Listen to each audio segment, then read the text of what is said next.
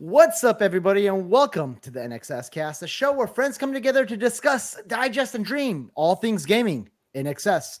I'm one of your hosts, Daniel Dash, and today we actually have a little bit of a bonus episode for you, but because only the biggest gaming news of all time happened. Woo! Joining me as always, or maybe I shouldn't say as always, because you missed our last episode, Mr. Souls-like stud, Jeremy Rain. Jeremy Rain, how are you, man? My perfect attendance is not perfect anymore. You had perfect attendance and you just pulled a Kevin. I have to change. Participation is pocked. Yeah. How are you, man? What's that? I'm glad that's Xbox. Team Green. That other gentleman you're hearing is Mr. Fantastic. K-Fun, hey. Kevin. How's it going? Hey, man. Excited to be here. Where's your Xbox at, bro? It's Xbox season. It's acquisition season. How are you guys? Good, man. Good. I'm really good. I mean, this doesn't affect us. We've got all the systems, but there are people it does affect. That's does true. It not I don't affect have a Steam Deck.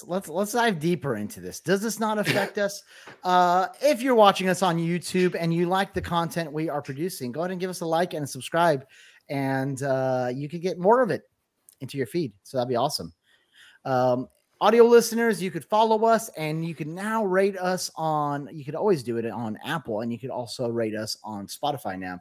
So obviously, big news of the week. No one needs to reiterate it. Microsoft bought Activision Blizzard King for $68.7 billion, making it one of the biggest deals, not just in gaming, but in entertainment, just period. I think the only thing billions. I think Disney buying Fox for $71 billion just like beats it by a few billions. Which do you like the billions? The billions matter at that point at that range. So there was math done a while ago when they were talking about like billionaires and how like billionaires spend $1 million like we spend $10 to $100. Yeah, it's insane. Yeah, that's insane to me. It's awful. It's awful. Tax the rich, but seriously, until I become rich, then change those rules. Yeah, and then let's call an audible then. That's usually how it works. I want to start this off, and you know what? This is going to be an explicit. You know, there's going to be, I think, some swear words thrown out here because I'm not going to mince any words.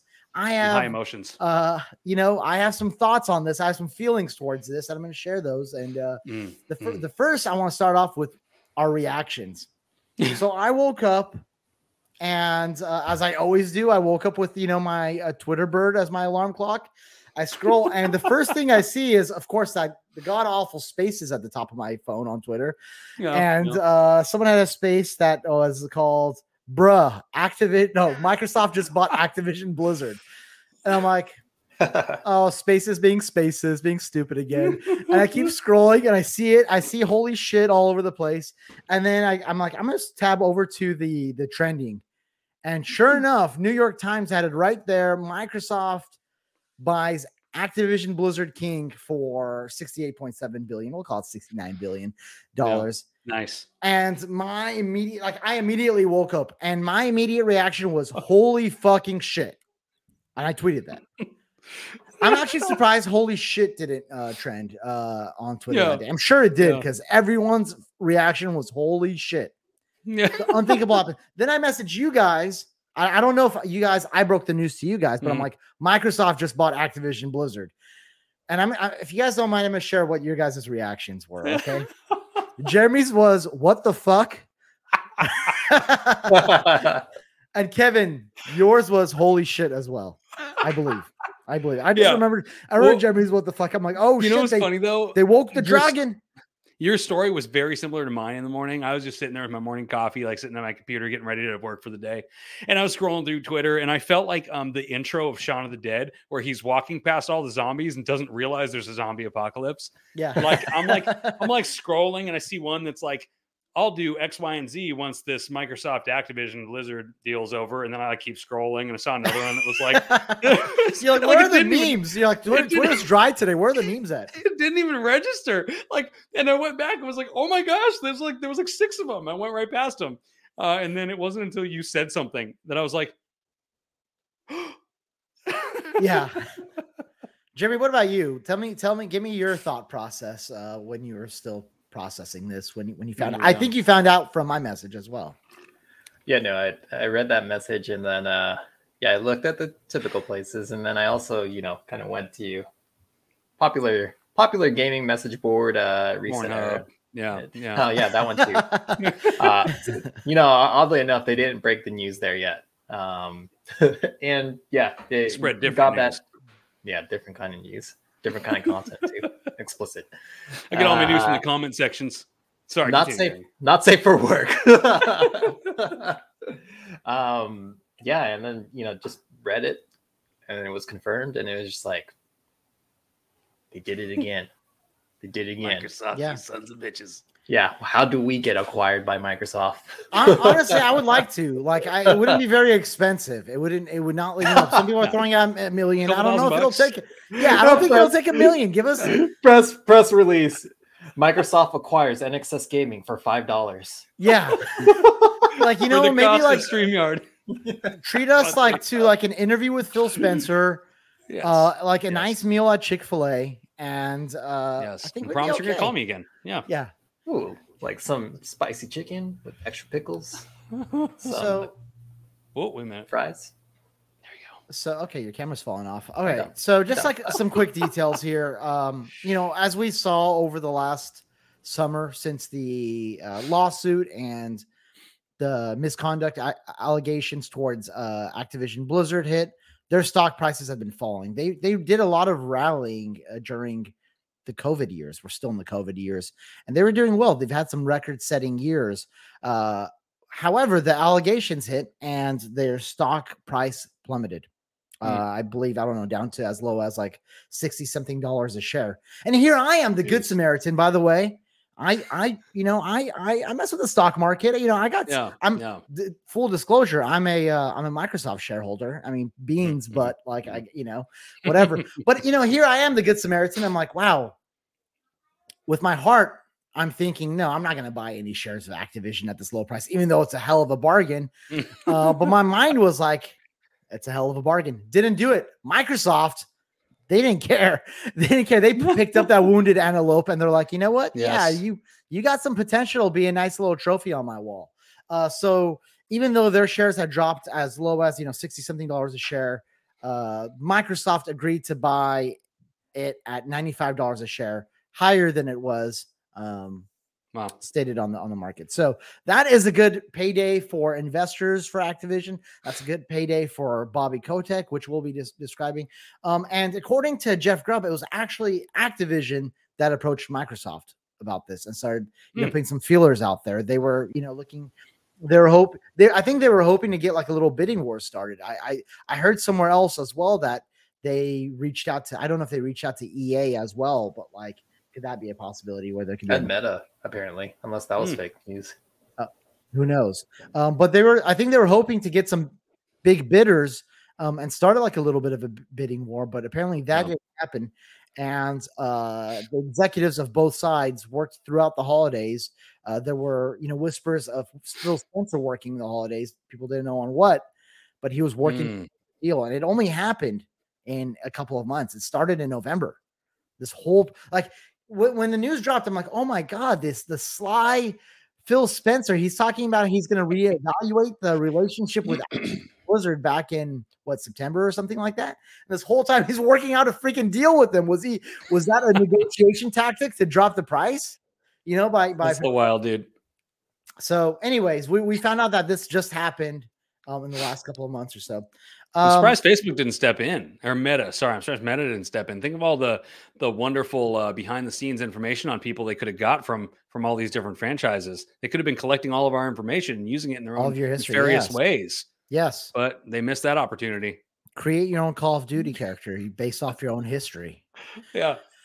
So I want to get you guys' overall thoughts, and there's a lot of subtopics within this that we're going to talk about, but I want to hear your overall thoughts, and I'll start with you, Jeremy. How does it sit with you? How do you feel about this overall? I'm a little conflicted because, as we know, Activision Blizzard is one of those It is one of the biggest kind of publishers out there that produces multiplayer and multi-platform games. And, you know, we kind of saw with Bethesda, you know, almost the same thing. You know, they had a lot of renowned single-player games that span multiple platforms. And now seeing, you know, potentially most of that catalog kind of get locked into one single platform, arguably maybe two platforms if you have a computer. It's not great. And they took it, right? Mm. Now, the potential good side is, you know, that Activision Blizzard is bleeding talent. You know, maybe not at the rate as like Ubisoft or anything like that, but their reputation in the developer community has like tanked ever since you know, all the allegations came out.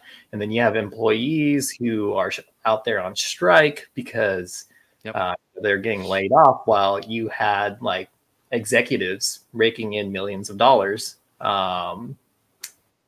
in you know, getting acquired by Microsoft, and that deal goes through. And then you also had developers that, you know, that for all intents and purposes are now just Call of Duty support studios and Call of Duty like farms. Where getting acquired potentially gives them a little bit more leeway into the actual games they make. And so I think, you know, the hope with this acquisition is overall, I think in the gaming industry, it's kind of a bad thing, but, you know, in terms of like consolidation, but in terms of like their employee well-being, hopefully, you know, you get kind of like that cleanup of toxicity there. But then you also kind of get hopefully a revival of older IPs, new IPs, and not solely focused on kind of like a Call of Duty. Yeah.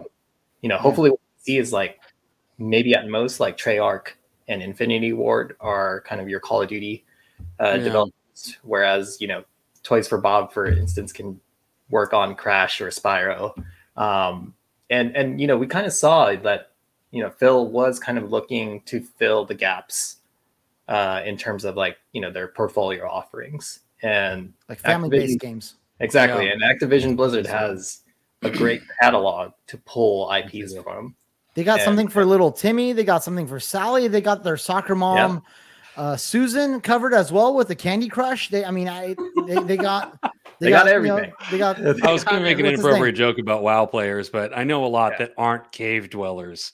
Hey, there are some celebrities that play WoW, right? Henry Cavill played WoW. I have a lot of friends that are. Yeah. What? Henry Cavill played WoW.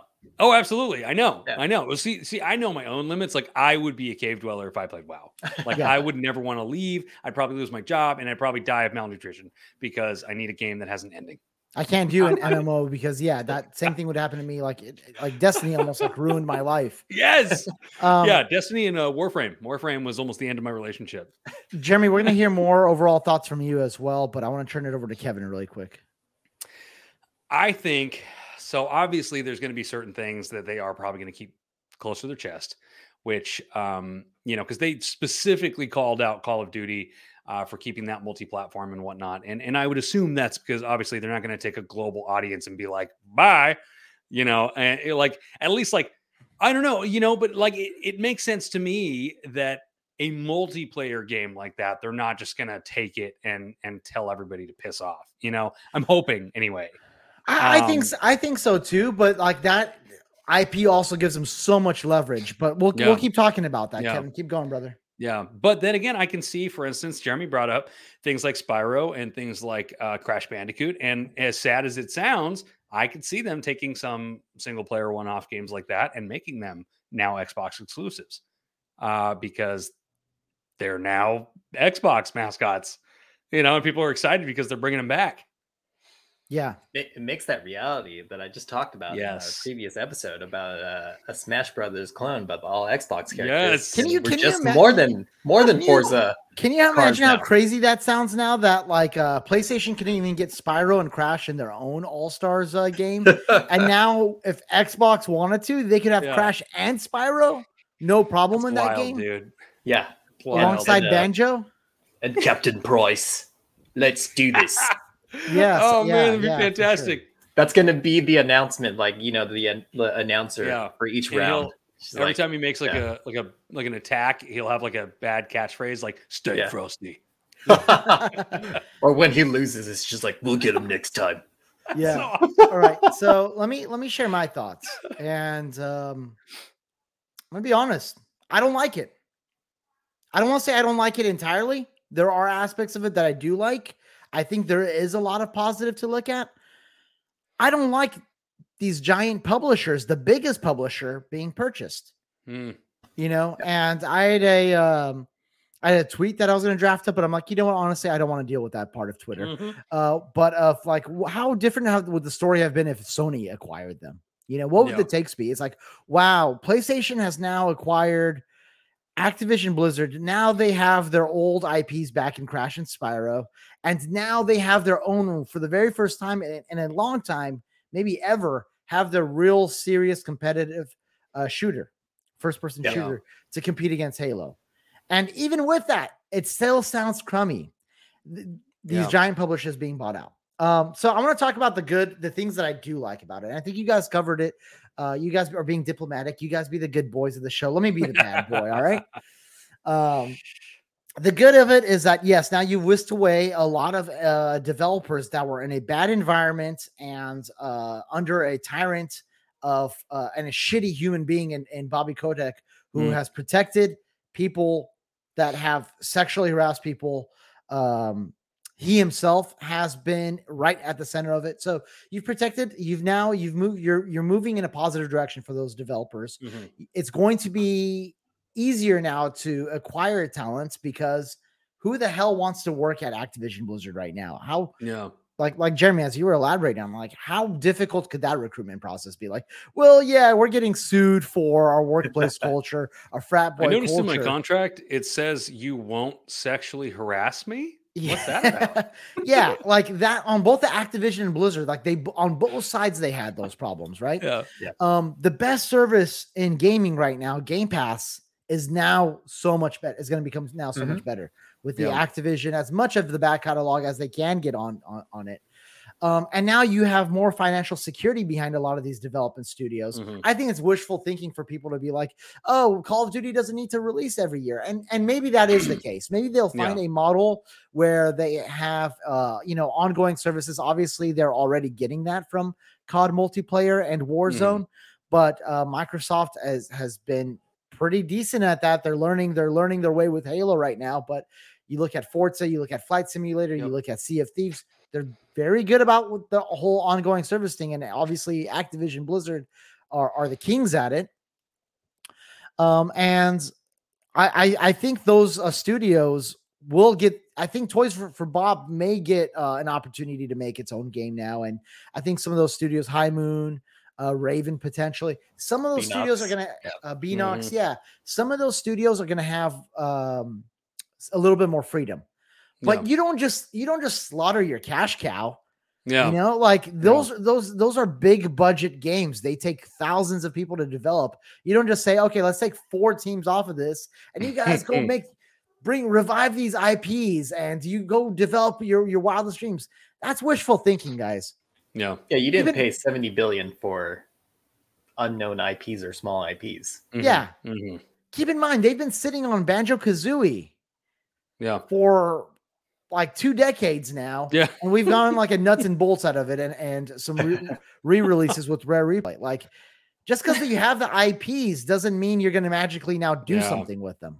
I have a lot to say on this. So I want to pause and let you, if you guys want to argue any of those points, I'm going to give you guys a chance to do that. Cause that's the good. That's the good of it. I'm sure there's a lot more good from it as well. I think in some ways competitively, like this does some good things. Like it lights, I'm sure it lights a fire under PlayStation's ass and a lot of other publishers' asses. Like competitively, this spices things up a bit because I don't know what place they were in before. What were they in, 5th place or something before? They were behind Nintendo, and now they've catapulted up to 3rd place behind Tencent and Sony.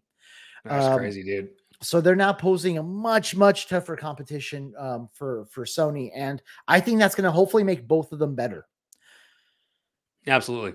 I know I say this, I think I've actually said this the last three casts, but again, rising tides raise all ships.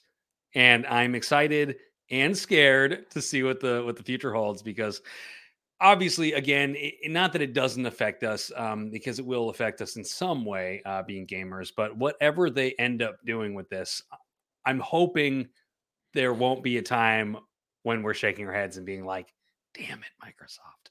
Yeah. You know, I'm shaking really our heads in the metaverse. Oh, yeah. Damn it. Speaking of the metaverse.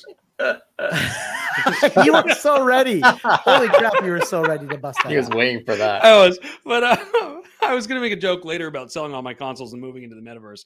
But yeah, I mean, I think I'm excited personally about whatever the future holds, because technically speaking, we're bringing fresh eyes onto this. And so, you know, like you said, it is wishful thinking to think that they're just going to revitalize certain old franchises, but it is cool to think that that could happen. You know, there's a greater possibility now more than ever. Yes. And yes, Activision Blizzard is a publisher that I don't care for their games. Like, yeah, I'll play the Call of Duty here and there. I don't care for their games. Yeah. So this isn't about me affecting me personally. Yeah. Well, and that's I own all the consoles. I will always own all the consoles, all the major consoles, because I love gaming and I want to experience all the experiences. Yeah. And so I figured that to talk about Call of Duty, we bring in David Burdett. Shit, he's not here. Anyway, don't do that. That was funny. Like, blowing a surprise on me. I guess you could do that. David's cool.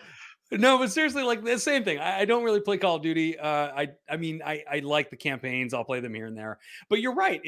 If now that we have fresh eyes on this, Phil Spencer or whatever studio heads come in and say, you know, we got a little too much going on with Call of Duty. Can we maybe span this out and separate you guys a little bit and do other things? There's a lot of opportunity between cycling out big Halo releases and Call of Duty releases, so that like they aren't, you know, cannibalizing each other. They have different fan bases, but there is some crossover there. So they got some opportunity there. And I don't think the pressure is on them to release Call of Duty content as aggressively as Activision, because Activision's lifeblood on that side of things was Call of Duty. And Blizzard obviously is struggling too with WoW numbers dropping, yet they still, I believe, have over 100 million active users, I think was the number I saw. I saw 116 million. Is what I saw. That could be wrong. If anyone wants to fact check that, go ahead. But Overwatch sold over 50 million units. Highly popular shooter that won several Game of the Year awards, including at the Game Awards for 2016. They got some really big heavy hitters that have been all delayed. Overwatch 2 is delayed. Diablo 4 got delayed. Activision, this was a bit of a desperate move for Activision, and they fell right into the lap of the person who is being the most aggressive at acquiring publishers. Now, if all that stuff sounded me speaking negatively about it, that was the good, by the way. That was me talking about the good of it. Let me talk about the bad and the ugly. All right. And I forget who said it. I don't know if I heard this from Jeff Grubb or KFGD or Jeff Grubb on KFGD, but Microsoft is furthering its push into changing the industry in Game Pass's image. Yeah. When you got the biggest releases coming out on Game Pass, what pressure does that put on the other publishers? Yeah. We're like, shoot, we're competing against Call of Duty that's coming out for free on Game Pass. Air quotes here for audio listeners. And we got our big shooter that we're charging $70 for. All of a sudden, you now sound now you look like the out of touch, out of date bad guy releasing your game for $70 and an old model, when Xbox is really shaping its Game Pass. It gives Microsoft leverage to now go to Sony and say, hey, listen, you guys want Call of Duty? You can get Call of Duty on your console through Game Pass. Yep. Through Game Pass. Open it up. Kevin likes it. Yes. I was going to start Kevin off. Right, yeah. He's getting into the virtual world, right? At what point does Game Pass being the best deal in gaming make it the only game in dealing? The only deal in gaming. The only game in dealing. Yes, it is a game of dealing. But at what point is that where it's like, PlayStation, you have your own competitive service? Well, your competitive service is not going to have Call of Duty. Yeah. Take-Two or Ubisoft, you guys have your own services? they're going to pale in comparison to Game Pass. Let's consolidate that just like they did with EA Play into Game Pass. I'll say it's going to be like all these streaming services that all tried to come out with their own stuff, and then they all just kind of all got integrated into one service or another. You know, or they started doing all these deals where you can buy $9.99, you get three of these services. Who ends up being the peacock of the games industry, right? We got the Netflix, we got the Amazon Prime, we got Hulu, we got Disney Plus, and even then we see Disney Plus, Disney buying out every freaking ESPN with Hulu IP in the world, but yet it's still competitive there. I don't think this is a monopoly, by the way. There are still many players in there. They're still not in first place, but we don't have to play a game of extremes. Mm-hmm. Yeah. We could see where the trend is going. We could see the trend of consolidation, and we could still be concerned about that. Yeah. What floodgates has this opened up? We were already in an arms race with between Tencent, Embracer, PlayStation Sony started dipping into it, and Microsoft. What panic has this done? Now, Jeff Grubb, I was listening to his show on, I'm going to quote Jeff Grubb a lot. Cause I've been listening to his content. He's in the know. And I'm going to quote him a lot here. He heard, and he's still getting some feelers out there, but he's already heard some developers in, lower level positions have seen their managers, and he didn't say which publishers, which companies, but have seen their managers scrambling in meetings all day, wondering how they respond to this. What floodgates does this open up? We're hearing calls from people, from whether it's industry analysts or fans alike, for PlayStation to respond. PlayStation, who does PlayStation acquire? Do they acquire Square Enix or Capcom or Konami or Sega? Right? God, I hope they get Konami. I want Silent Hill. Who said it? It was Shinobi602 on Twitter. I think he said the only publisher that I'd be okay with someone acquiring is Konami, because they're not doing anything. They don't do anything. They suck. But I still love them a little bit because they give me good stuff here and there. But does the world look better in 5 years when there's only three major publishers in the gaming space? Yeah. Does that look at cell phone service? We had so many, and now we really just have the big ones.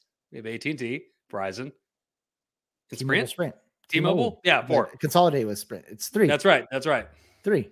So, yeah, man. Think about the cable service. I have crap internet service here at home because there's no other competitors. One provider here, right? It's ridiculous. Obviously, there are a lot of new developers out there, new studios. Someone made a thread on, I think, Reddit or somewhere, where they said there's, in the last couple of years, we've seen 17 new AAA game studios open up, right? There are the guys, the former Dead Space guys doing the Callisto Protocol. There's That's No Moon. Okay, there is,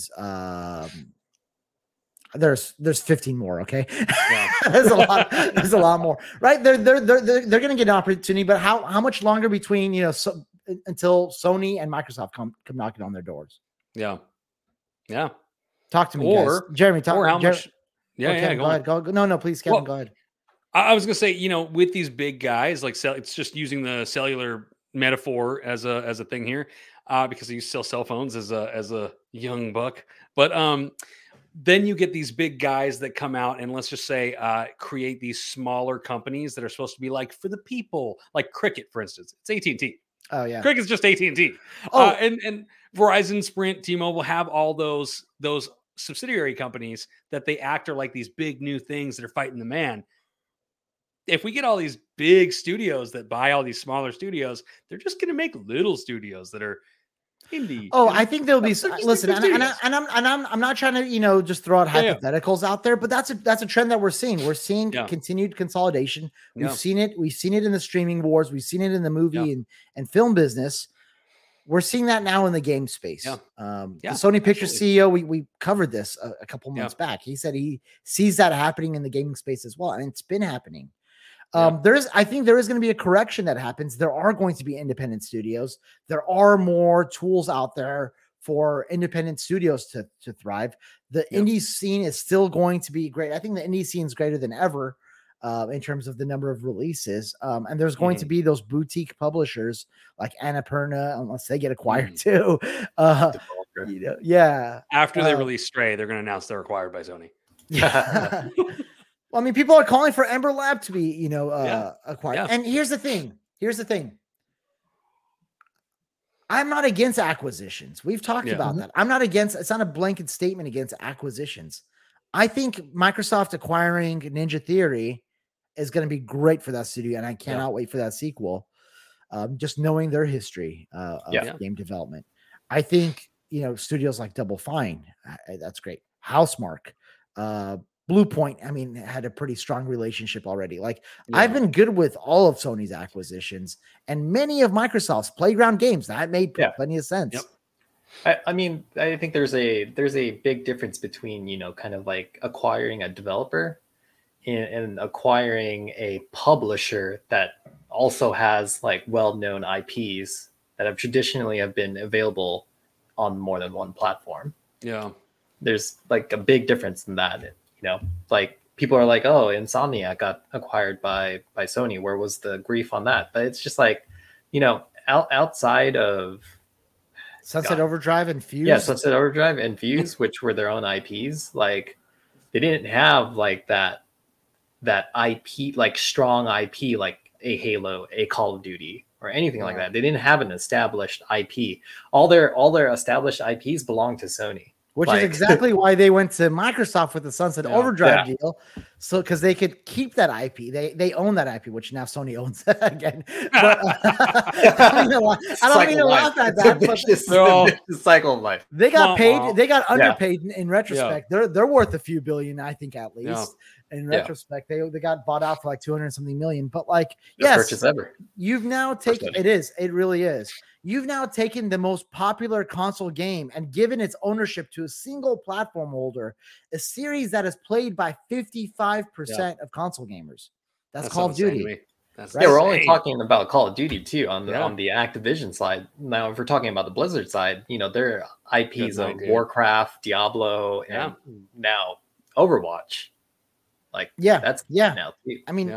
Probably Blizzard's got some incredible IPs, and even though they have legacy there, even though that some of them like StarCraft have been a little dormant, Overwatch 2 is delayed. I mean, Overwatch 1, I'm sure right now if you go onto Twitch, it's being streamed a ton already. Like right now, it's still a popular game, more popular than any of Sony's games right now. That's for sure. Yeah. In terms of streaming, I want to be very clear there. Yeah. And the multiplayer scene. Let me see what else I got here. I mean, I think the scary thing is they're not done. What they're going to continue. What you sort of triggered something in me when you said there's a difference between buying a publisher and buying a developer. Because let's be honest, we've all been totally cool with most of the acquisitions, like we said, but they felt natural, and you're going to eventually get to a point where maybe they're not necessarily buying things that feel natural and they're just buying to expand their portfolio. And at that point, it might feel a little weird, a little more businessy. It's already starting to feel businessy. I mean, part of the press release and all that was like, this will further our opportunities with the metaverse. I'm like, that sucks. I don't want to hear about the metaverse. It strengthens their IPs. Listen, I didn't love the Bethesda deal either, but afterwards I looked at it and I'm like, holy crap, this deal is actually, you look at what Microsoft has now with Bethesda, and they are now rivaling Sony. I thought that was pretty well balanced. You have 23 studios on one side with Xbox with some pretty big IPs in Halo, Gears of War, Elder Scrolls, Fallout, Doom. You had some... That's insane. Beautiful. I'm sure I missed several big ones as well. Quake. You have several really big, iconic, mostly known as multi-platform IPs, which are now exclusive to you, which now we associate with you. Yeah. Even multi-platform games like Psychonauts, I played that on Xbox. I don't associate that with Sony. And going forward, Double Fine's games are all going to be exclusive. I thought that was pretty well balanced. Yeah. And in terms of quality games, I still think PlayStation is going to deliver more quality games. This deal doesn't shift that, but the pendulum does swing in the direction of big IPs. Mm-hmm. Yeah. Right? Yeah, because for all the work that Sony has done in the past few years. Like, I feel like they still don't have. I mean, you can argue that they kind of have it now with God of War, Horizon, and GTA, but none of them are really in terms of like sheer popularity and how much money it makes in, like, not as big as a Elder Scrolls, a Call of Duty, a Mario, a Zelda, right? I think it rivals Elder Scrolls, but yeah, not a Mario, not a Zelda, potentially not a Halo, but certainly not a Call of Duty. Mm. Kevin, you were raising your hand or stretching? I was turning the fan on above my head. I see. So listen, again, I think it's good and bad. Overall, I don't like it. I think it could lead to a lot of really good things on all sides of the industry. But I also think that leads to some bad things. I don't like the precedent it sets that now. Like, the rule book has been thrown away, and now anything's possible. Tencent, go ahead and just plow right through. Jeff Keighley wrote the whole menu. He had the menu with all the prices. It's like, who do you want today? EA? All right, that's 32 billion. Square Enix, that one is only 12 billion or whatever. Like, that's the conversation we're having now, and I don't love that. I don't love Tencent's getting into the gaming space. And a question I had for one of my friends, Mo online, when he posted Xbox saying it's better for people in the game space to be in the game space, like a Sony, a Nintendo, a Valve, and us, and for us to be making these deals than someone like a Google or Microsoft and so on. And I'm like, I do like that quote a lot. I do trust the key holders of the gaming space. Yeah. What's funny? It's kind of funny. And to a certain extent, you can kind of argue Sony was kind of like this too, but you know, they weren't always in the gaming industry. They were a software giant that went into the gaming industry. I mean, you can say the same thing for Sony, you know, arguably a electronics, you know, manufacturer for TVs, cameras, jumping into kind of like the gaming industry as well.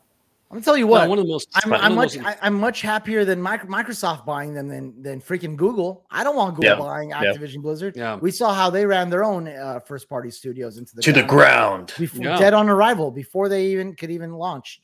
Kevin, one of the most impactful statements that was actually part of what you just said about them not being unfamiliar in this territory was, we trust these companies. We know that they're not going to do anything damaging to the gaming industry. And that is a little scary when you got these newcomers coming in that might, you know, again, it might just be a race to get the most things in your portfolio, and they're just building them up and might not even necessarily do anything with those IPs or with those developers or publishers. And that's a little scary to think about. Somebody that just wants to build their portfolio. I know I keep saying this, but that's the only part of this that scares me is this whole battle going on is now like everybody's like, oh, is Sony going to respond? You know, but it's not just Sony we have to worry about, like you said. It's Tencent, it's Embracer, it's these guys out there that we don't know necessarily what their intention is outside of making games, but acquiring as much as they can.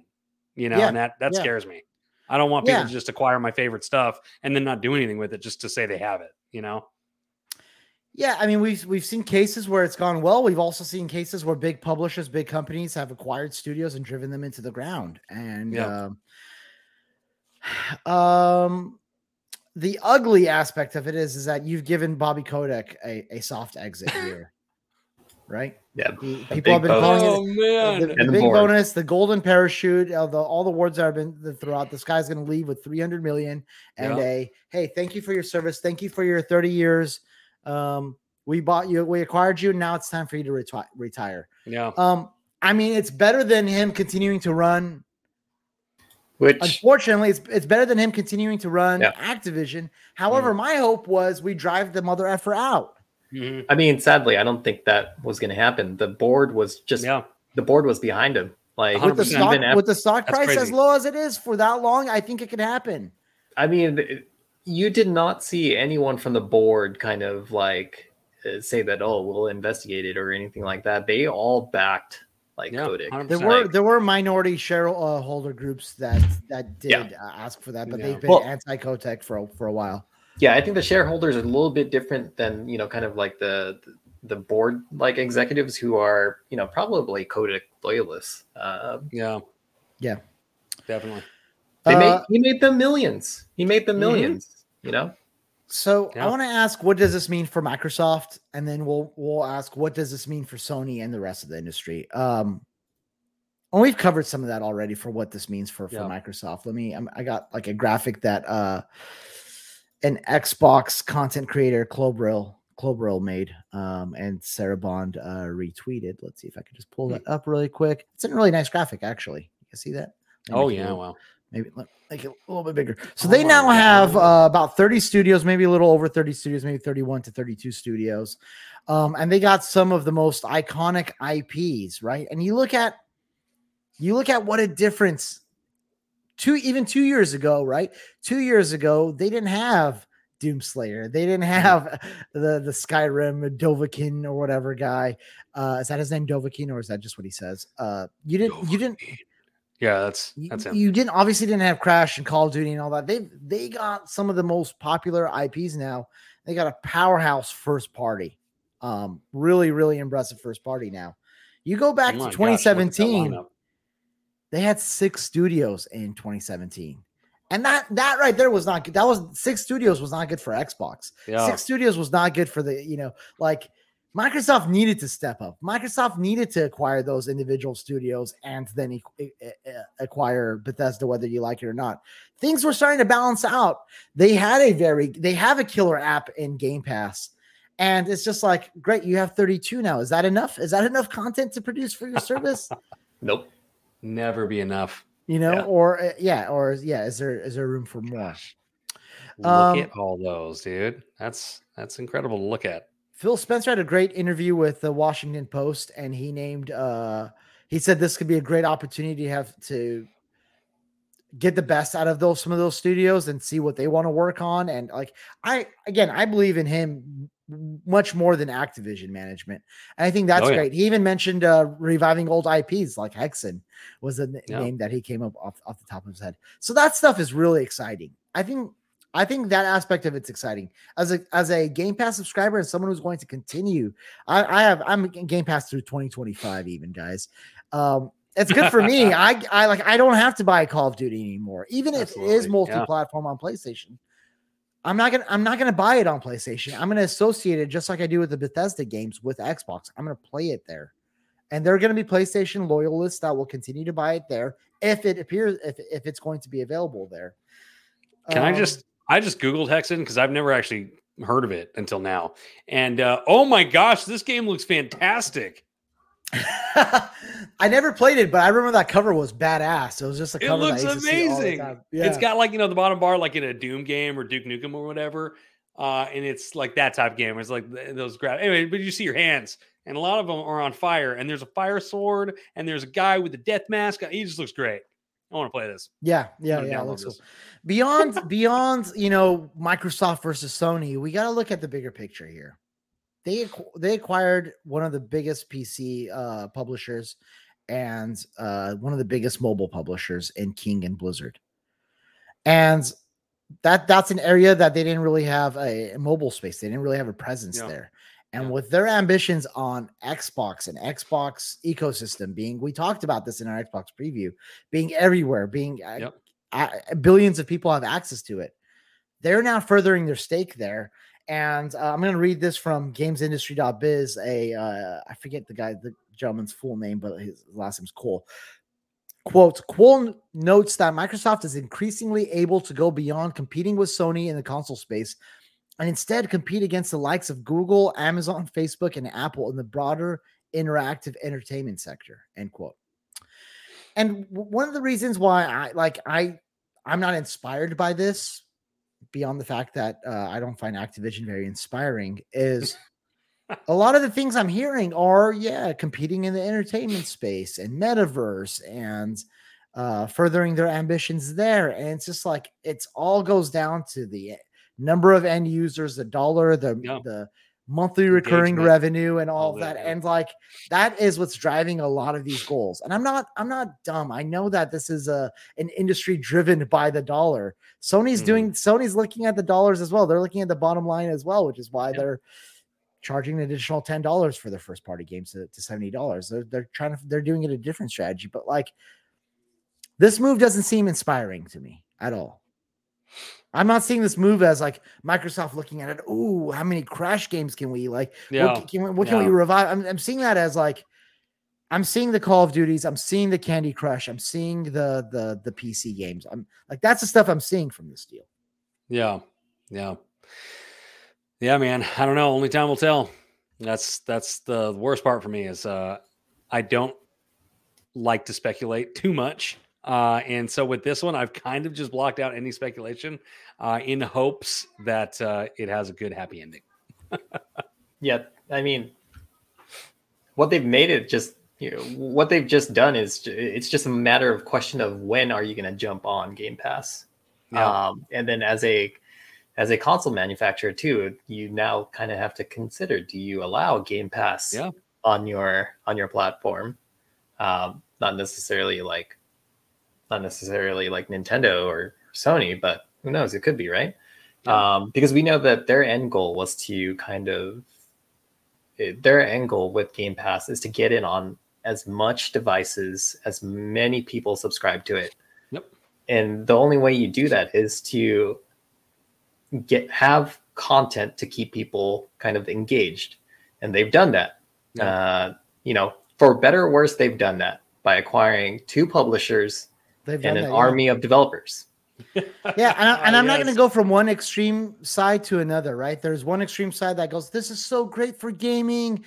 Father Phil came down and he saved all of them and this and that. And this is going to be so great. Like there's that side of it. And then there's the Xbox is its original. They just buy their way into this space. And, it's just like the truth is somewhere in between that. It's like not one extreme or the other. It's great if you're a PC gamer because now you have access to an expanded library that may have traditionally been like a console-only franchise or title primarily. Yeah. Is this good for Steam? Is this good for the Epic Game Store? It's not good for Steam or Epic, but it's good for the PC gamer. Yeah, it is. Yeah, and it's good for anyone in the Xbox ecosystem. Like we said, those are the ones that see the benefit. This one move right here, it heats up the competition. Hopefully it doesn't drive some crazy arms race where it consolidates all in 1 or 2 years. Yeah. Where there's many ways where we're going to benefit as gamers for this. Yeah. And Game Pass is going to be one hell of a service. Let me tell you that much. Let's talk about what this means for PlayStation and then the rest of the industry. So we found out that Sony stock fell by about 20 billion. Wow. And, PlayStation released a statement shortly after that said, quote, we expect that Microsoft will abide by contractual agreements and continue to ensure Activision games are multi-platform, end quote. That's by a Sony spokesperson. And it's like, cool. What leverage do you have? Pretty much. That's what, great, strongly worded. But just this afternoon, Phil Spencer tweeted this, and I'm going to pull up the tweet. And a lot of people, oh my God, have been analyzing this tweet. I interpreted it one way. Jeremy, you interpreted it another way. And I want to debate about this, guys. Let's have a hearty, healthy little debate about this. Phil Spencer writes, quote, had good calls this week with leaders at Sony. I confirmed our intent to honor all existing agreements upon acquisition of Activision Blizzard and our desire to keep Call of Duty on PlayStation. Sony is an important part of our industry, and we value our relationship. Hey, there's Pio. That's how you said. Yeah. All right. So my interpretation, and maybe I'm just a naive boy, Jeremy, was, okay. Phil Spencer drew the line in the sand and said, this one is different. We understand Call of Duty's importance as a multi-platform title, and we'll continue to keep it that way. And we respect Sony. They're an important part of our industry. We value their relationship. Call of Duty's big on PlayStation.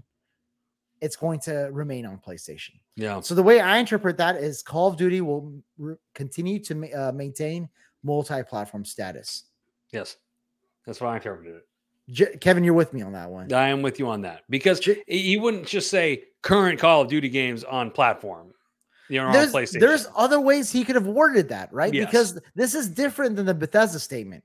Yeah. The Bethesda statement, he said, this deal is about bringing exclusive content to Xbox gamers wherever Game Pass lives. I mean, that's like a word for word almost. That one was also, and then he also said for the Bethesda one, we don't want to, again, take communities away, and we will, you know, we will continue to support those existing communities. And the way I saw that was that's Elder Scrolls Online, that's Fallout 76, any ongoing games they will continue to support. But since then, we've learned that Starfield is exclusive, Redfall is exclusive, and Elder Scrolls 6 is likely going to be exclusive as well, right? That was worded a little bit differently. Jeremy, what do you think? Is that the same, or is this different? I mean, I'd love to eat crow on this. Like, I mean, we'll, as Kevin said previously, like, time will tell, right? The biggest, you know, we'll know, like, maybe 2 or 3 years after the acquisition, what their true stance on, you know, keeping Call of Duty, arguably probably the biggest IP in this deal currently. I don't know. It's just like the wording to me still seems kind of more in line with what he had at Bethesda. They'll honor existing agreements that they have, you know, for the Call of Duty multiplayer, the marketing, the DLCs, you know, and they'll continue to support Warzone on PlayStation platforms, just as, you know, they did with ESO and Fallout 76. But I think, you know, it's just, to me, it's a little bit vague, because it's like, if you read his words, I confirm our intent to honor all existing agreements upon acquisition of Activision Blizzard and our desire to keep Call of Duty on PlayStation. There's a lot there, right? There's existing agreements. Does that mean? And our desire, like, to me, that makes it a little bit more ambiguous, right? Like, okay, you know what? Maybe PlayStation will get Call of Duty 2023 and 2024, but anything outside of that, I don't know. It's just, I feel like outside of, you know, obviously the Blizzard IPs, Call of Duty is a big IP. Why pay $70 billion to have it on another platform?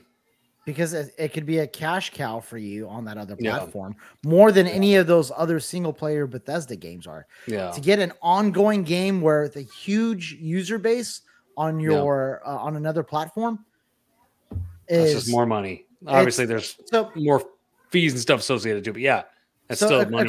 According to sources of people that are sort of in the know, what they did for Bethesda was they had 3 columns.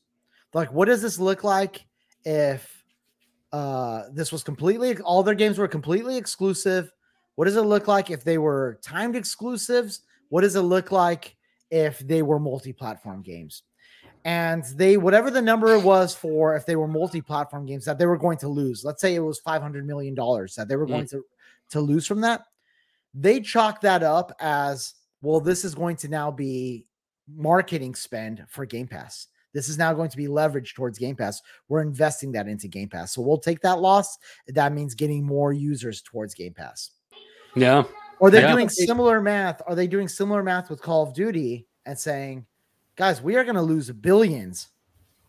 If we're going to lose literally billions of dollars if we don't support Call of Duty on PlayStation. I don't know the numbers. I'm saying billions.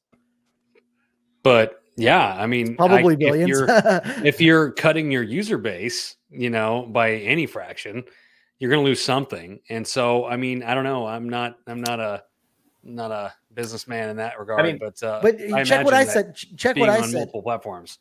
I'm going to associate Activision Blizzard with Xbox going forward. Yeah. As long as those games are on Game Pass, I will likely be playing them there, even if they are multi-platform. It just makes sense. Yeah, that's the association now. So there's the users which don't have Xbox, don't know what Game Pass is oblivious, have been playing Call of Duty on PlayStation since PS3. They don't care.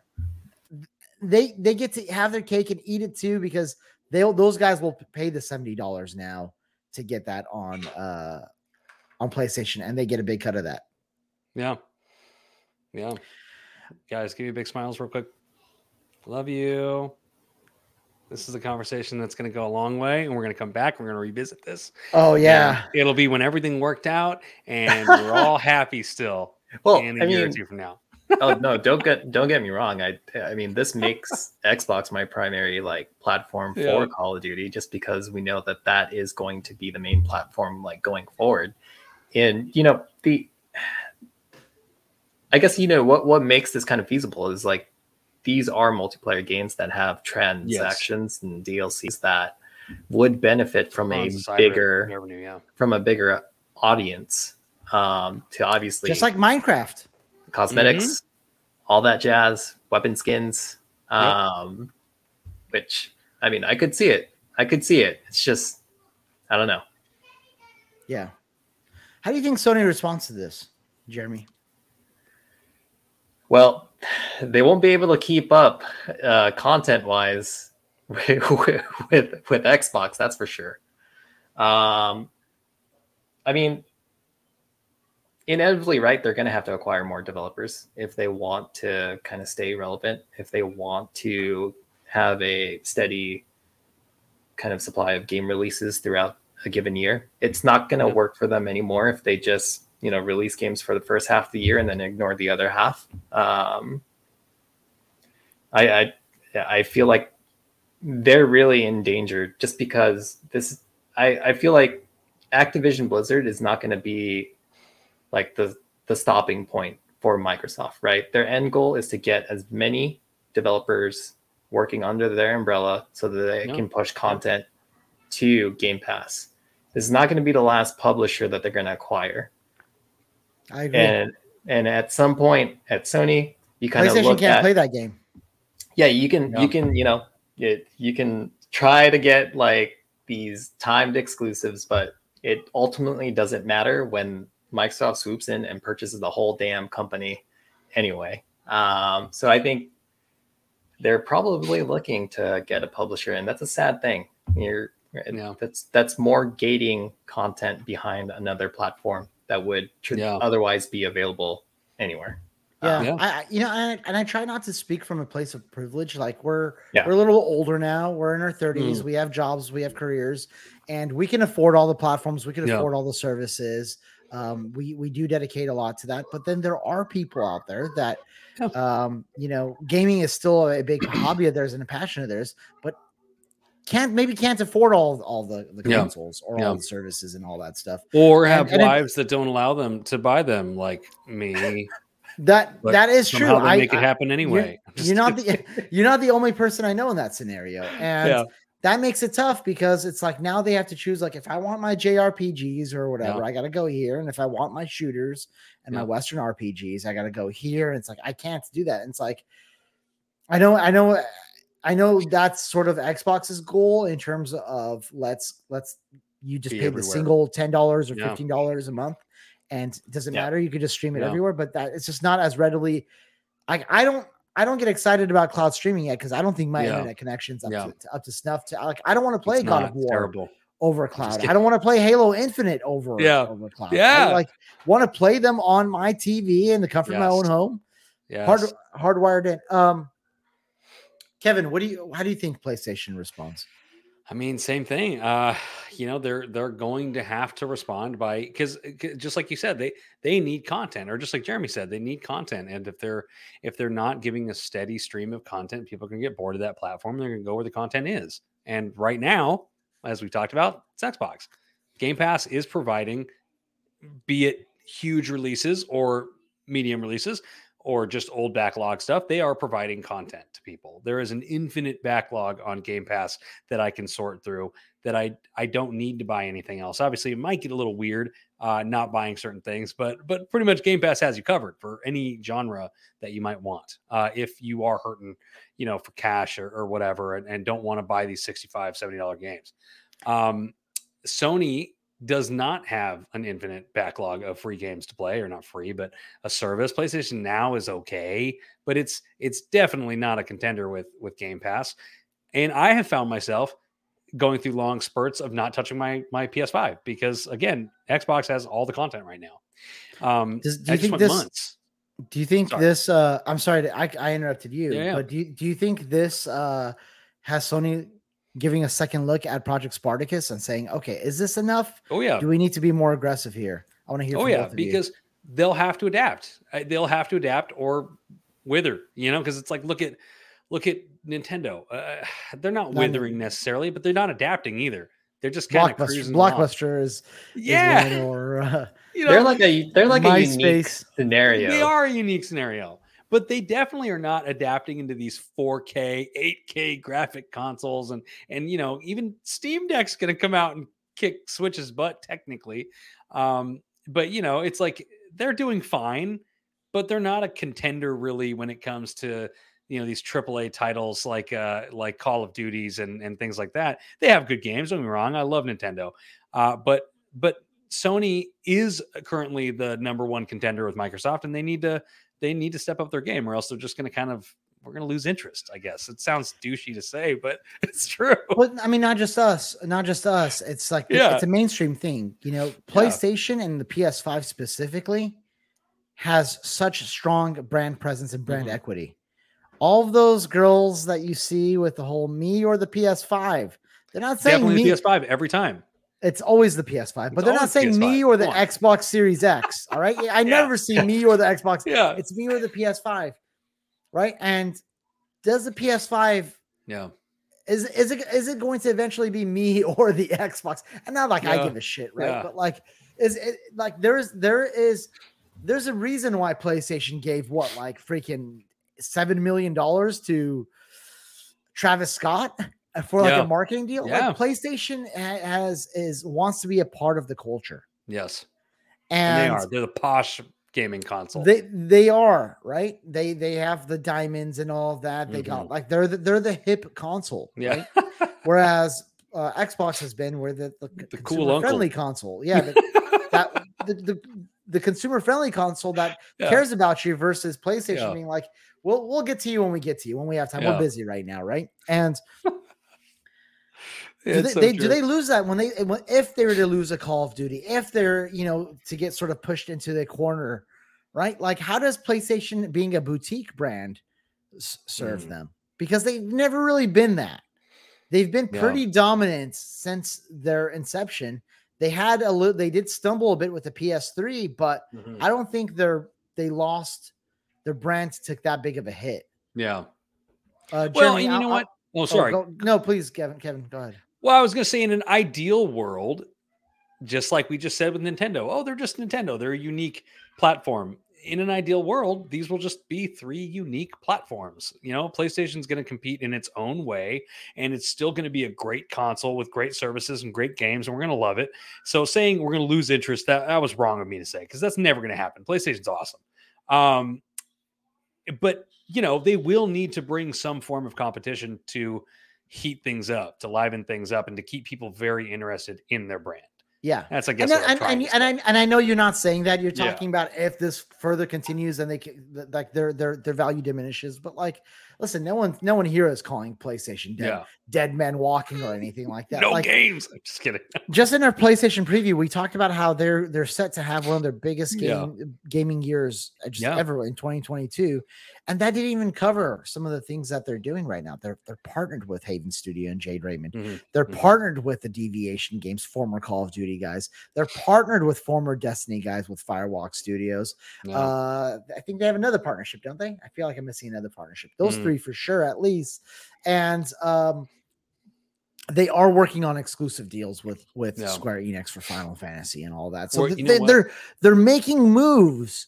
They're not. None of them are necessarily like permanent acquisitions. Yeah. I mean, some of them are, but they're not as big as that. But permanent. Jeremy, I want to let Jeremy get a word in. Yeah. I mean, Jeremy, I had asked about, do they take another look at Project Spartacus? And we talked about a shitload of other things, but go ahead and talk about whatever you want. No, so I mean, if they're going to look at Project Spartacus and, you know, rumored to be their own kind of subscription service, or at least kind of like that consolidation of PlayStation Plus, PlayStation Now. Now, if they ever intended for that service to be kind of like a Game Pass competitor, I mean, they're going to be playing catch up because they don't have the developer stable that Microsoft has right now to deliver that content, to keep people engaged, to keep people subscribed to said service.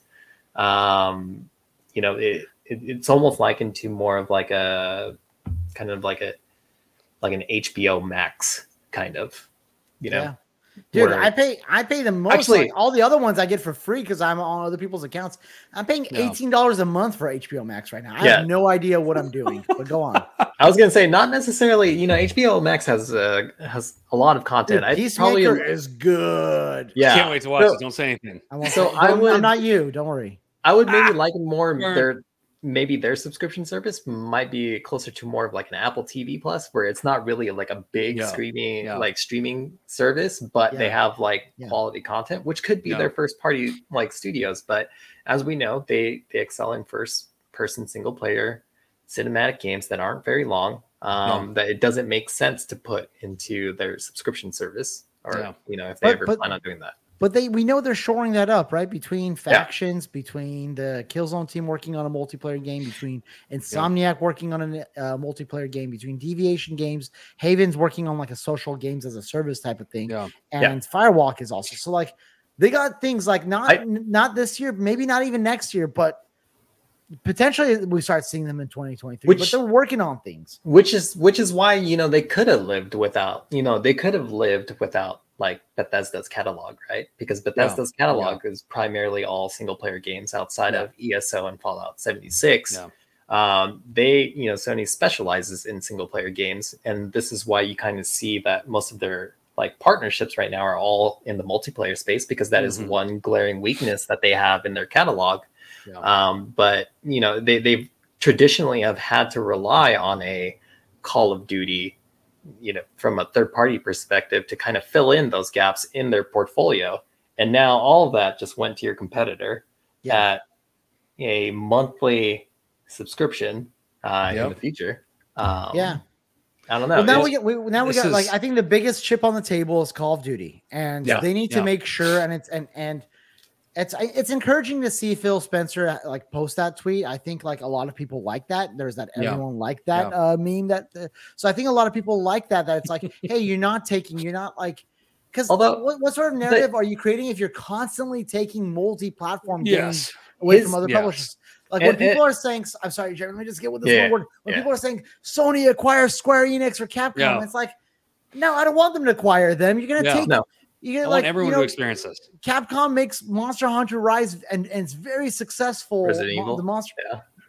Very successful on the Nintendo platforms. And Square Enix makes whatever Pupuia on Papaya Island, whatever, and Chocobo GP, whatever, like dumb little games on Switch that some of that audience might like. You know, like. Holy crap! You know, like, listen, I want Nintendo Bob to continue enjoying Pupuia on Papaya Island. Published by Square Enix. Pupuia on Papaya Island, dude. Like, this is the perfect opportunity. That's a real Nintendo Switch game, probably. But go ahead. Probably it's not. I just made it up. This is the perfect time to make a Call of Duty killer called DM of Responsibility. What? It's the exact opposites of Call of Duty. It was a terrible dad joke. That's awful. Get out of here. I'll kick you out of here. Jeremy, I kept interrupting you. I really wanted to make that point where, like, I don't like stop taking multi-platform, big multi. No. Like again, I don't like as cool as it would be for PlayStation to have Resident Evil, or whatever. That's a game that lives on Xbox. Monster Hunter is more successful on Nintendo than any of the other platforms. Like, I don't like that. Yeah. Wait. Yeah. I mean, I think we all agree that, overall, we're not really fans of publishers getting acquired, especially ones that are known to have established IPs and also, you know, release their games multi-platform. I forget who it was, but someone mentioned, you know, kind of like Xbox's messaging right now has to be good because all the regulators are looking at this deal. Like, they can't just say, like, oh, yeah, PlayStation, fuck them. Like, yeah, we're not going to release Call of Duty. Game Pass, bitches. You know, like, they can't do that. Yeah. No. Oh, they can't do that. And I believe there was... you have to be diplomatic. Like, look, you Sony ponies. This has got me watching MSNBC again, which I haven't done in a while. But I'm, like, watching... CNBC, the financial one. And one of the guys, the analyst, he was like, "World of Witchcraft." Like, it was painful watching. But they're talking about how there's new like legislation where this is going to get more scrutiny. Now, a lot of people believe that this is going to pass, but you're right, Jeremy. I mean, Microsoft and Activision Blizzard are both saying the right things. Yeah. So that this doesn't look like they're intentionally trying to push the competition away. Yeah. Well, okay, let me say, again, bringing it back to the cellular space, there was a holdup with T-Mobile and Sprint merging because they were legitimately afraid they were going to have a monopoly over the cellular networks. And so that got held up for like a year or something crazy like that because they didn't want them to have such a large stake in the cellular industry. And yeah, can you imagine like Microsoft or Sony or Tencent or Embracer having such a huge hold on the gaming industry? That would be awful. I wouldn't want content to just come from like one or two or three.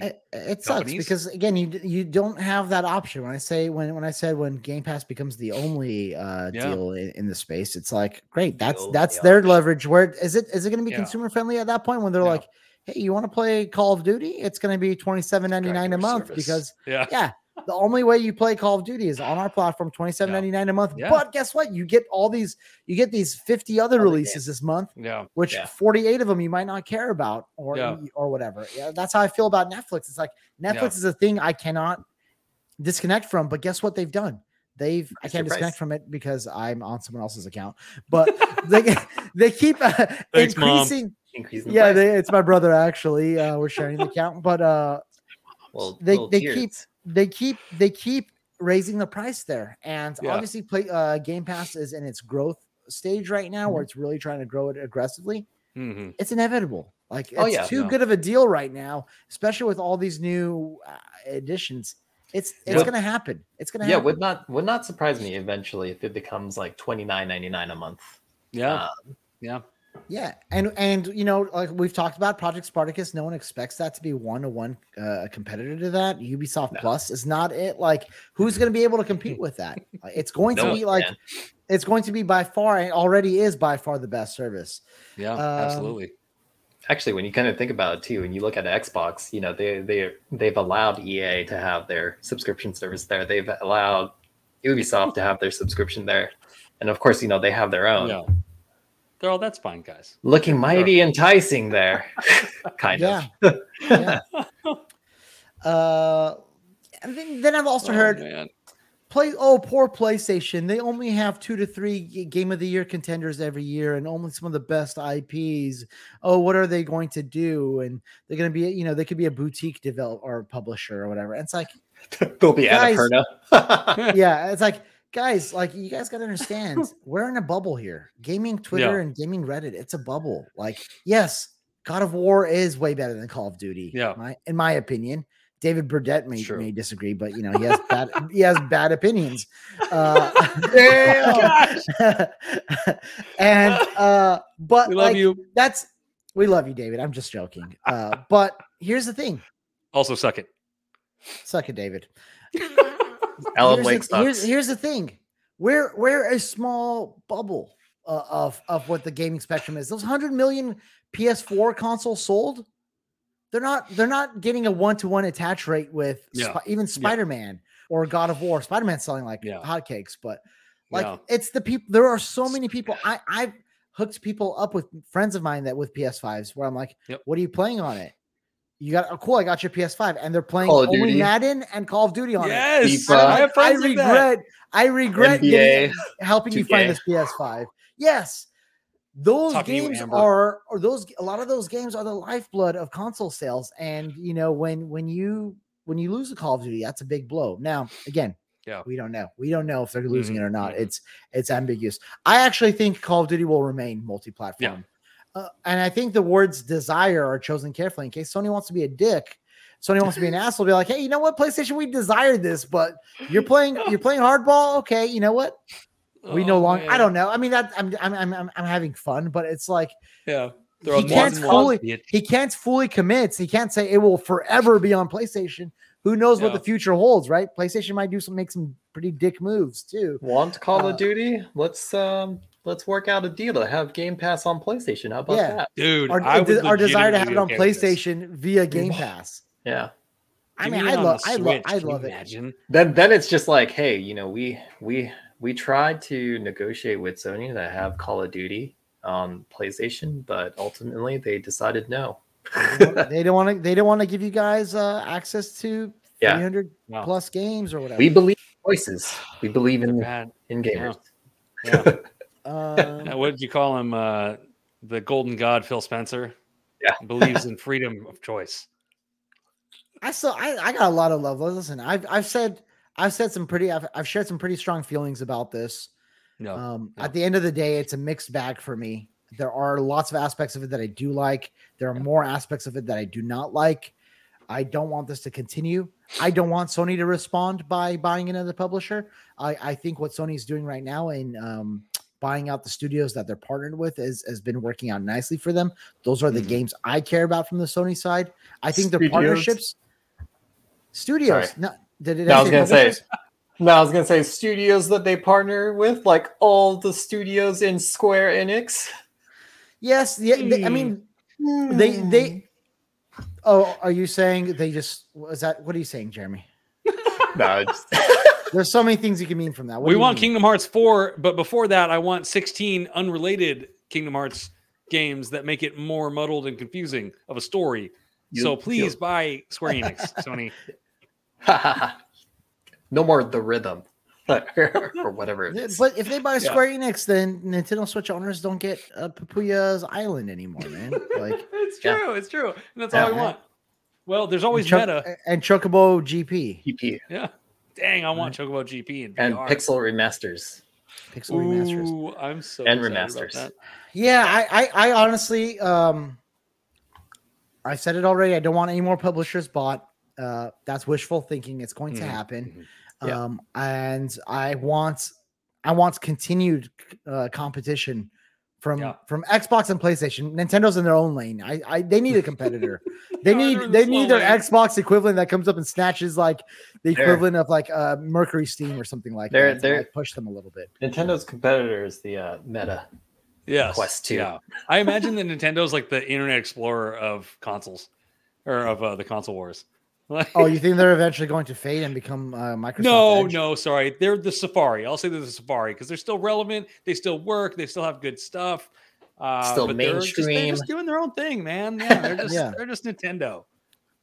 Give me a Pokemon game, Mario game, Zelda. Anomaly. You guys covered it already. Should PlayStation allow Game Pass on its consoles? Yes. I like some people are saying that, hey, PlayStation, while you have some buying or some power at the table right now, some bargaining chips, go make that deal with Xbox right now. I don't know. I think it could eventually happen right now, but like, let's see what Spartacus looks like. You know, like you put Game Pass on PlayStation and you're automatically, putting a bullet in Spartacus. Yeah, I feel like the only time that they would allow Game Pass to ever go on a PlayStation device is if Microsoft owned 95% of the gaming industry, because at that point it would be inevitable that they do that, because we know that console manufacturers make a bulk of their, well, not really a bulk, but they make a good chunk of change off of like royalties or loyalties from like the actual kind of licensing that they have to do for when the game releases on their system. If you allow Game Pass, which a lot of third parties are releasing their games on, they're not getting that 30% cut from said developer. They're not getting any of that. They would be getting some of the cut. Like, it wouldn't just be, cool, go ahead and park your service on our platform, no problem, and get all of our users. They would be getting some sort of cut. Like, it actually kind of begs the question, how does that work for like Netflix and Hulu? I imagine you're proud of that one, aren't you, Kevin? I am. I think that they definitely get a cut, and that's how I imagine that it would go if like Game Pass came to a Nintendo Switch or a PlayStation. That they would get, they negotiate that platform would get some money. Yeah, Because can you imagine if Switch let Xbox in, and like all of a sudden it's like 100 million users, and there is much more, I think, crossover between Xbox and PlayStation. I think you're gonna get access to a huge user base that don't have Xbox right now. But you would work that deal out with Microsoft, as opposed to having a developer who's releasing their games and getting 30% off or 30% of like all those games. Versus just a 30% cut of, I don't know, it might not even be 30%. Actually, it will be a lower percentage cut off of Game Pass revenue. Like, yeah, you're losing money if you allow Game Pass to be on your platform. Yeah. I mean, that negotiation happens with Microsoft and not the publishers. Yeah. What else, guys? Is there anything else you guys want to cover on this before we start wrapping it up? Nothing, man. I feel like I was consolidation sucks. Yeah, I feel like I was a little bit more like heated on this sucks. Bobby Kotick does suck. Fuck that guy. I think that's one thing we can all agree on too. Is multi-platform agreement. Yes. Yeah. Cool. Well, hey, that was our NXS bonus cast. Hope you all enjoyed it. I want to hear your guys' thoughts. Is this a good thing? Is this a bad thing? Is it complicated? Is this a wait and see? I don't know. You tell us, or we'll find out. I don't think anyone knows. No one predicted that this was going to happen, and no one really knows what's going to happen next. But let me tell you what, it's really interesting stuff, man. Mm-hmm. Mm-hmm. Whether I like it or don't like it or whatever, it's a mixed bag. It's pretty interesting stuff. This is the biggest news that I could remember. All right, if we're going off of hypotheticals, and this is kind of like maybe the last bit here. If Sony responds with getting a publisher, and which we've already have, said this would be fucking horrible. Which one do you think would it be? I really want it to be Square Enix. I feel like naturally it would be Square Enix. A lot of people are saying get EA, get Take-Two. Yeah. Yeah, and I'm like, I feel like naturally for them, the only one, the only publishers that could rival what Xbox has done would be an EA or a Take-Two. The EA thing, I feel like, would be complicated. Yeah, you have like it's just like sports licensing and the publishing aspect arm or whatever association for the NFL and FIFA. Are they going to demand like MLB did for those to be multi-platform? Yeah, yeah. Like, but there wouldn't be microtransactions in a lot of those games, and so that's still money coming. I don't want PlayStation acquiring EA. Yeah. But the only other game that rivals Call of Duty, we said 55% of console users have played Call of Duty, is Grand Theft Auto, which 41% of console users. Oh my gosh. So that would be the only other thing. But like, again, I don't like that. I don't like a world where Call of Duty is on one platform and Grand Theft Auto is on the other one. Yeah. And again, we're just arguing this for the sake of, or we're just we're not saying whether which one is the most likely. I agree that Square Enix, I feel like they have the closest relationship with them. They have the most exclusives and partnerships with them.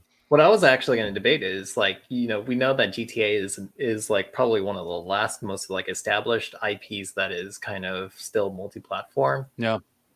Do you think like if PlayStation purchased or acquired Take-Two, do you think that is a good like acquisition for them? For Sony it is. Yeah. And PlayStation will not play nice. PlayStation will not say, "Hey, we don't want to take them away." They're like, "That's going to be a straight up GTA." Yeah, that is a straight up PlayStation exclusive if they're doing that, right? Like, whereas I think people expect differently from Phil Spencer, Uncle Phil. Yeah, I just don't know. I don't know if that's a good acquisition for them, because GTA like comes out once every decade. Yeah.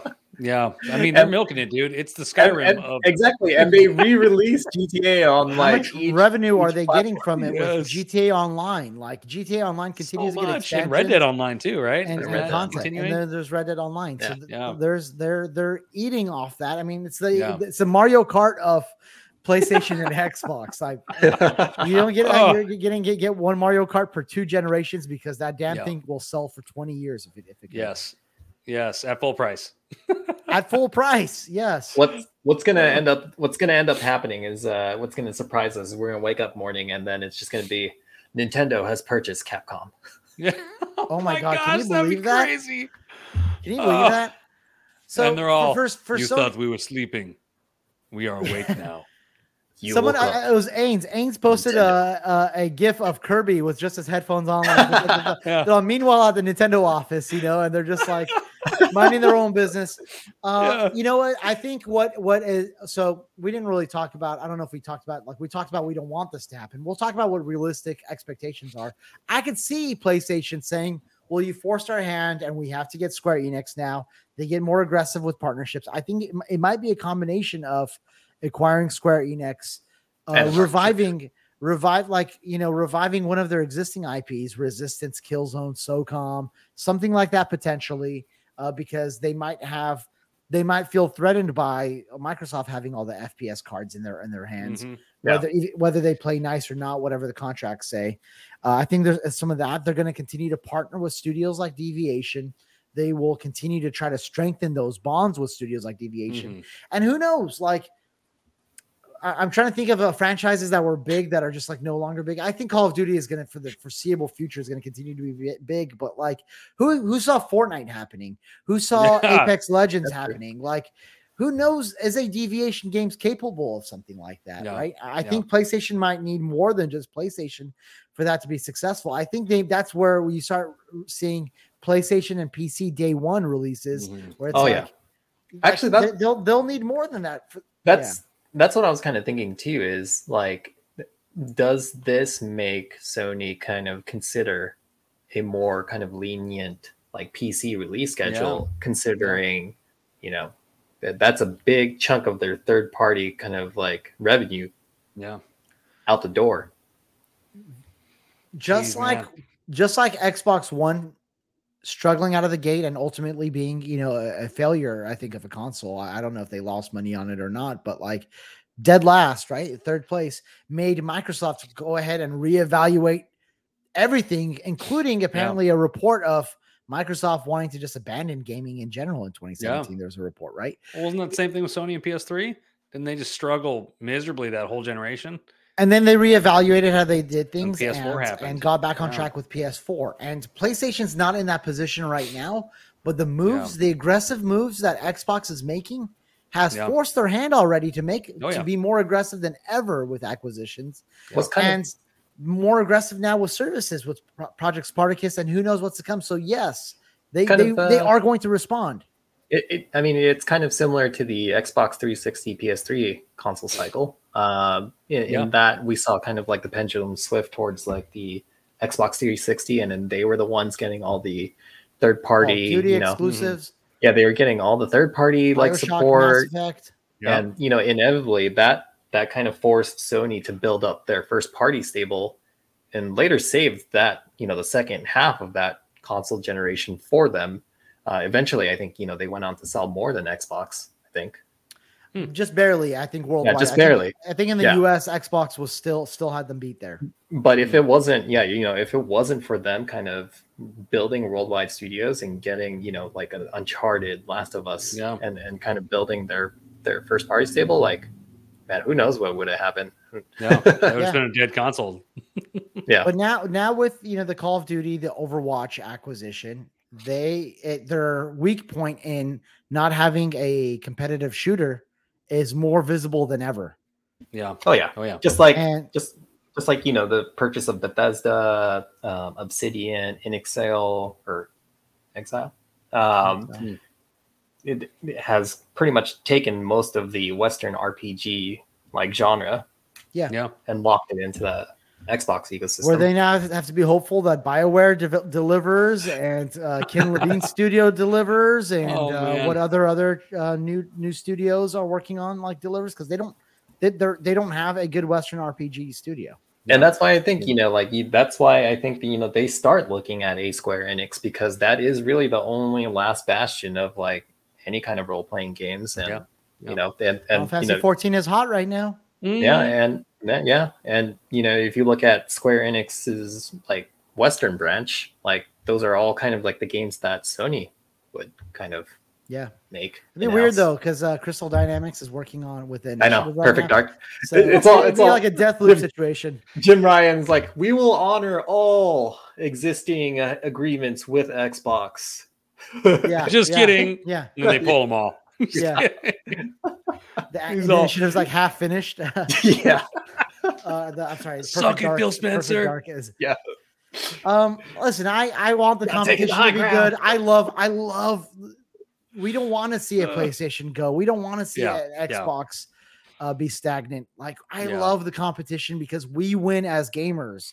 And I hope that continues to happen. I hope they continue to play nice and fair with each other, yet still make competitive moves. And I'm really hoping that happens. I think there's got to be some camaraderie. And there is no console war between these guys. Yes, there are other competitors in space. But I hope that camaraderie, even though they're competing with each other, helps unite them against the likes of Google.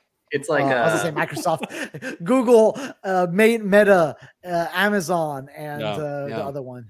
It's like that little meme of like the Godzilla movie where you see like Ken Watabe's character and it's just like let them fight, and then but we're us gamers are Ken Watanabe. Like we're like let them fight. We want them to fight. Just don't kill each other. Don't kill each other. We need all three of you. You want to hear something horrible? To put things into perspective, they always call it the console war. But we have some of our best advancements in technology during wartime. So when they're fighting, we benefit. Yeah. So, you know, yay. Games. All right, y'all. Any other closing thoughts before we wrap this up? Man, suck it, David. Sony should just get Embracer Group, and they'll have tens of millions of developers already. Embracer. So Tencent is obviously much, much bigger than Sony, Tencent. But PlayStation is bigger than Embracer Group. Yeah, no more big acquisitions, please. Yeah, no. Embracer is just going to purchase Microsoft, Sony, and Nintendo. Yeah. So we control everything now. Yes. Yeah. God, all games are our games. Tough. I feel like Nintendo would be like, you guys want to buy us? Double the value. Yeah. Like, I feel like Nintendo would be hard to acquire, I feel like. That's true. Nintendo purchases Microsoft. Folks, that has been our bonus episode. Again, share your thoughts with us. This is an interesting topic that we will continue to discuss, I'm sure, going forward from years to come. This is a monumental time. If you liked what you were watching, hit that like, hit that subscribe, and get more of our content. Kevin, when you're not doing weird poses like that, what are you thinking? Where can people find you? Man, I'm thinking so many things. I won't get into it now. Anyway, you can find me on Twitter at NXS Kevin. And Mr. Jeremy Rain. Kevin thinks about a lot of things. I don't think about a lot of things. Yeah, you do. But when I do, you can find them at NXS Jeremy. Like, what came first, the schnitzel or the hot dog? Like, is the hot dog a variation of the schnitzel? So anyways. Is a hot dog a sandwich or a burger? Ooh, that's a tough one for a lot of reasons. Did you know that they make those little Uncrustables, and it's technically considered a pasta, a ravioli, and what else was it? An empanada. Anyway, it's all these different groups because of how it's made. Anyway, sorry. You can find us at NXScast. You can find me at Dash Revolver. And for all of us on the show, thanks for watching. We'll catch you next time.